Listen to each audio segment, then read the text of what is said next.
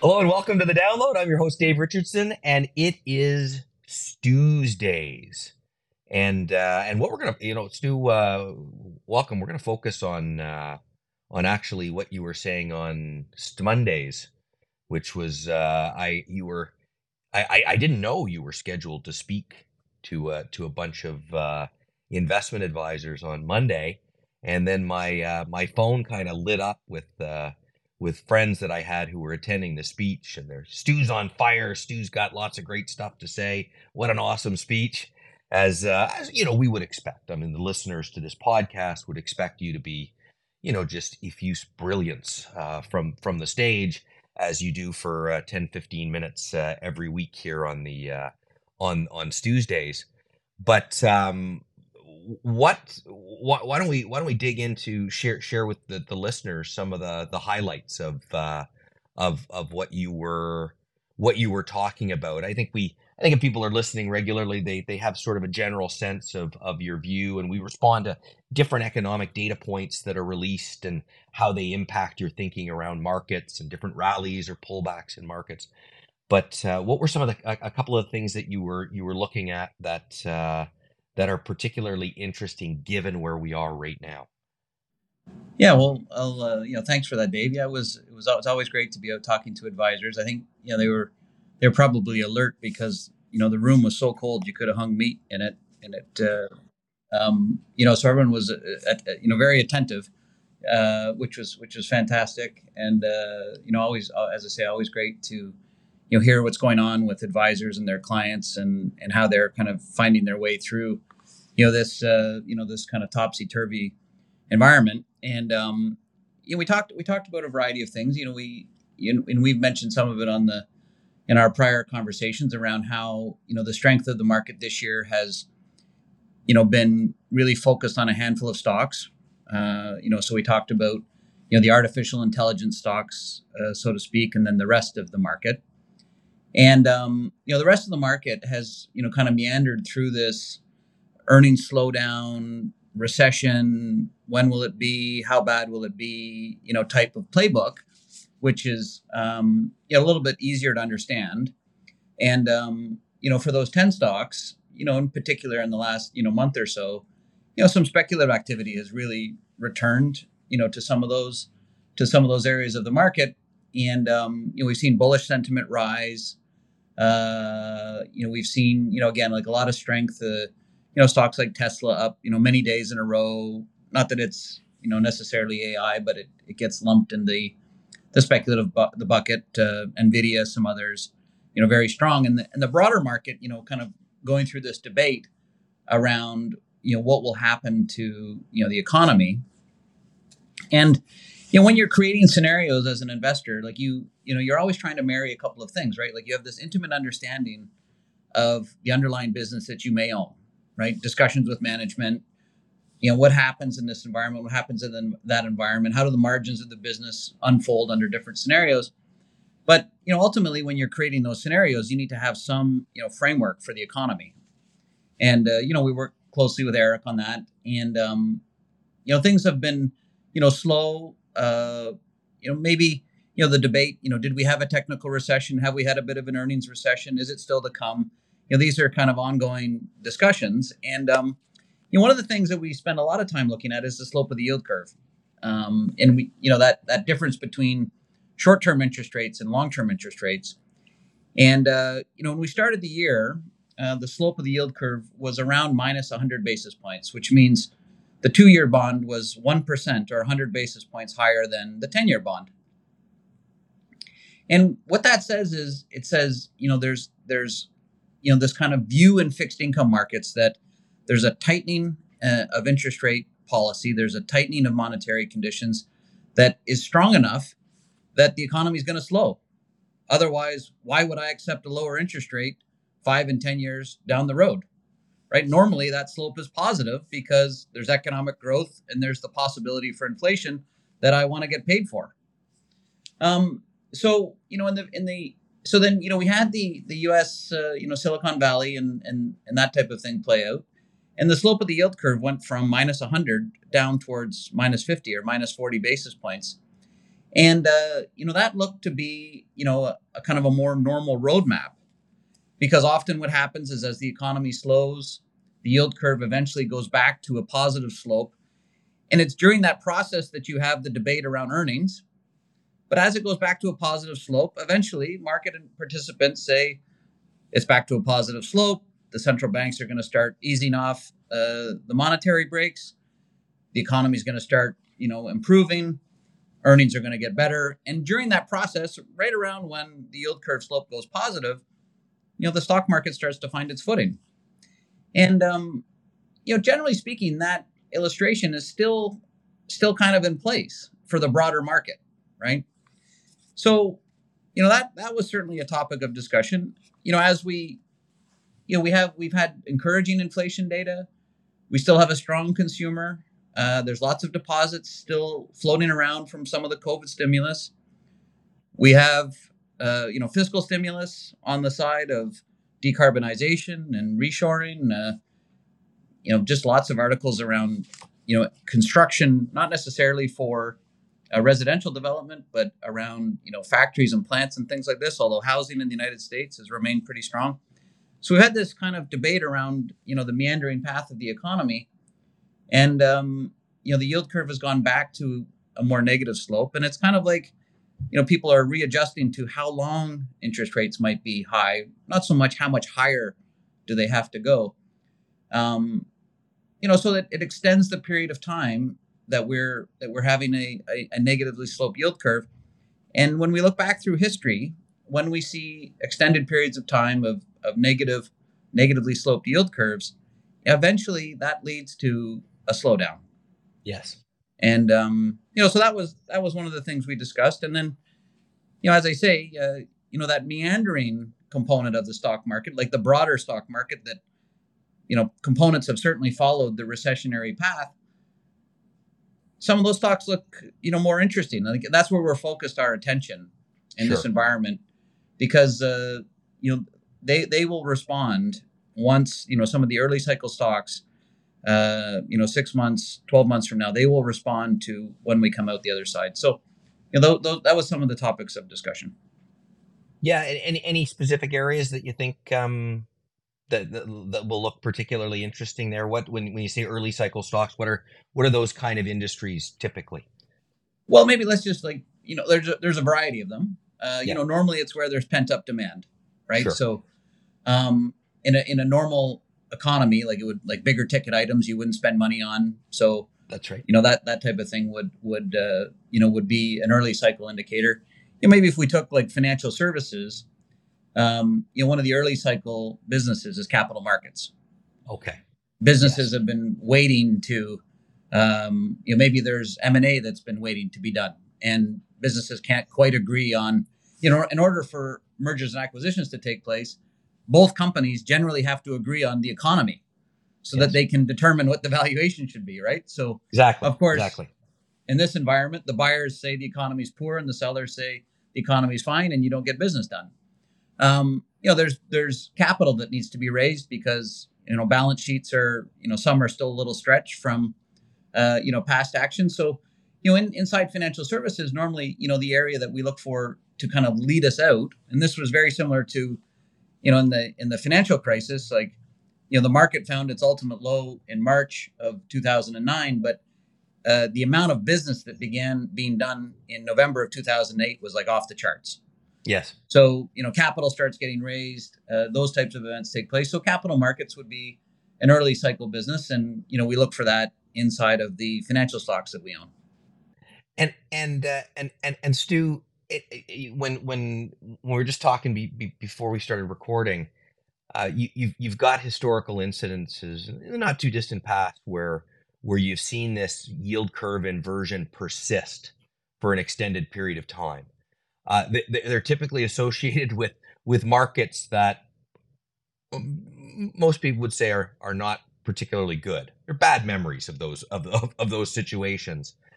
Um, is, there anything that would be different this time? In you know, because again, you're, you're, you're drawing the distinction between this this small set of stocks that has moved really far, really fast, but the rest of the market, as we've talked about, kind of not done anything, kind of reflective of a of a tough environment. Does that make it different this time than the other periods where where you've had an extended inverted yield curve? Well, you know, I think the one the one thing you know often uh, you know where where you're most vulnerable is when the median stock is expensive, right? that means lots of stocks are expensive, um, and the headline can be very expensive, right? So, you know, going back to 2000, you know, the S and P 500 traded north of 25 times earnings, and lots of stocks were expensive. So, you know, there was a lot of things to work through as the market uh, declined. In this instance, you know, we have a handful of stocks that are more expensive. They're not at necessarily at those levels that they saw during the tech bubble. So, you know, you could you could argue at at length that you know how much of that needs to be worked off.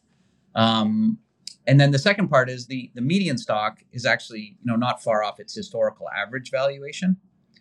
So you could have some earnings risk uh, as you you know work your way through a slowdown, but it's not like you have the double whammy of having to deal with earnings and recession right? Or sorry, earnings and valuation uh, falling, right? So, um, uh, you know, so I think you know I think that's one difference uh, um, as we as we kind of sit through things right here. The the other thing that uh, you spent some time on was uh, coming back into sort of the dividend space, which is your uh, your your particular area of expertise is banks and capitalization, and and sort of some of the push around regulators to shift the the capitalization ratios of uh, the capital ratios of banks and that. What, what's your perspective on what's going on there? Yeah, well, that's a that's a great question too. So yesterday, uh, the Canadian regulator increased uh, what they call the domestic stability buffer by another 50 basis points or half a percent. So, you know, a, a well capitalized bank uh, come this, uh, I think it's probably November 1st, or it might have been December 1st, I can't remember. But, uh, you know, come this, uh, the turn of the year, 11.5% would be the minimum capital ratio. Now, uh, the Canadian banks are extremely well regulated. Um, you know, they're regulated on capital and they're regulated on liquidity, which are you know two of the key features to the long-term success of a bank. Um, you know, regulators know, bank management knows, like not all loans perform. Uh, they prepare the bank for all sorts of circumstances.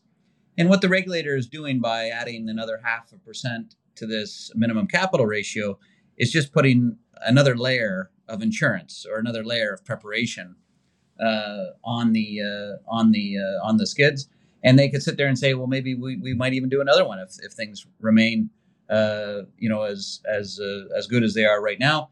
And they also say, well, we can lower it during periods of stress. Um, and you know that's the part that's you know maybe a little bit interesting here. So it was lowered during COVID, and investors were quite accepting of that you know, because of the unique circumstances at, at that time.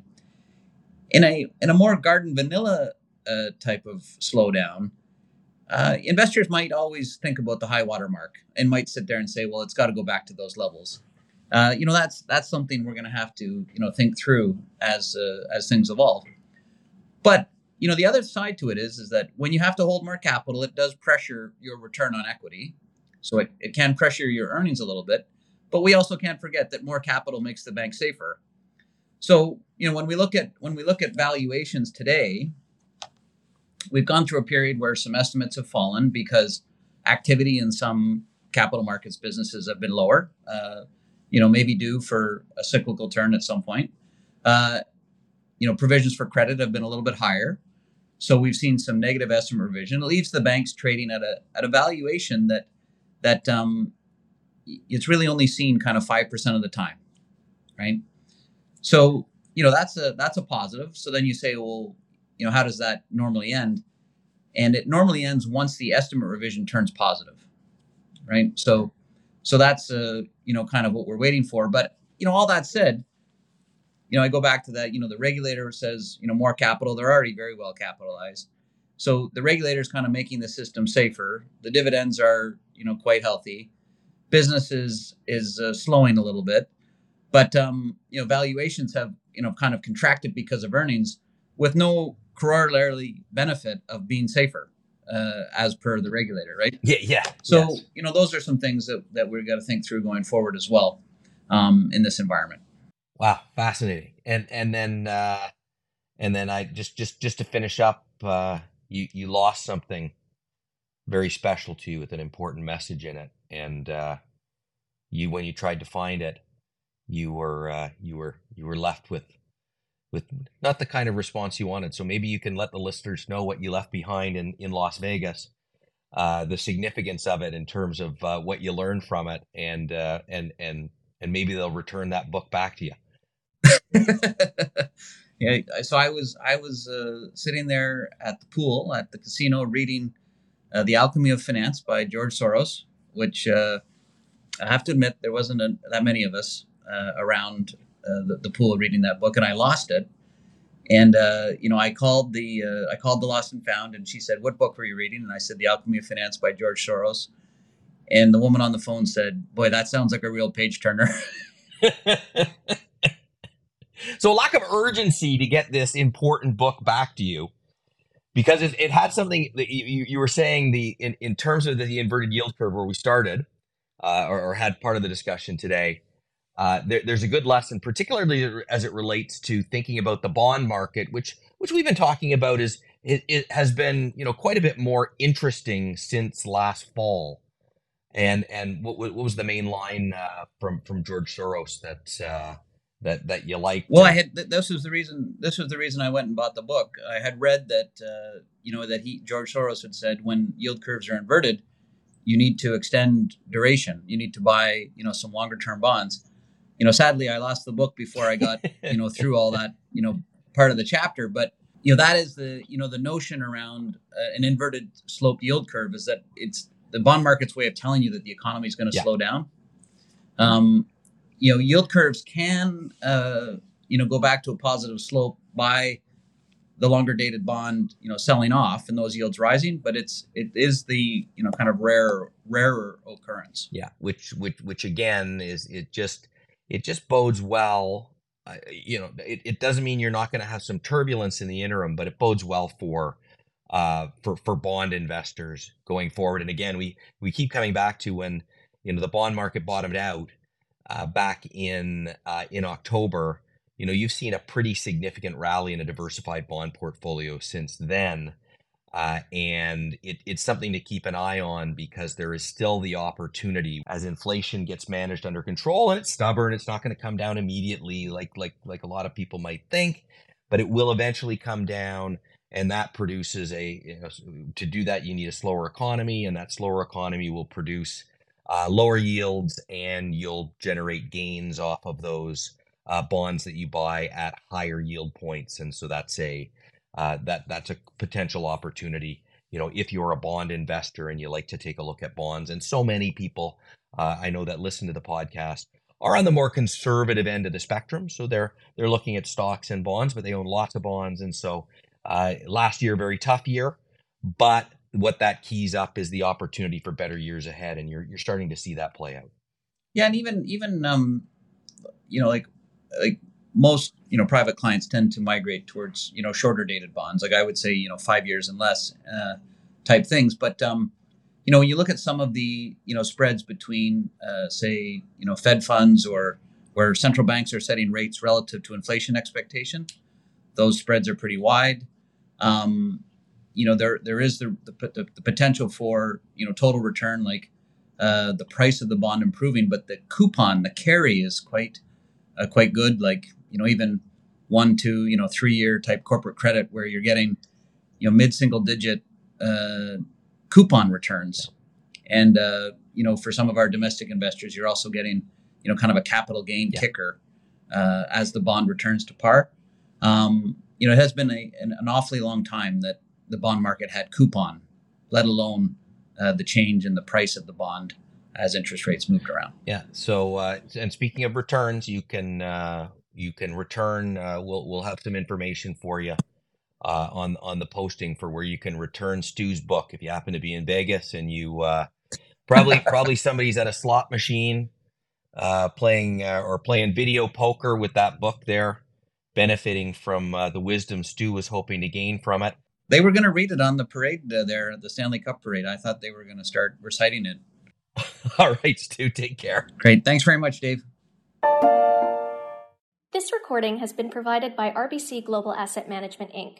for informational purposes only and is not intended to be investment or financial advice. You should consult your own legal, accounting, tax, investment, or financial planning advisors before engaging in any transactions.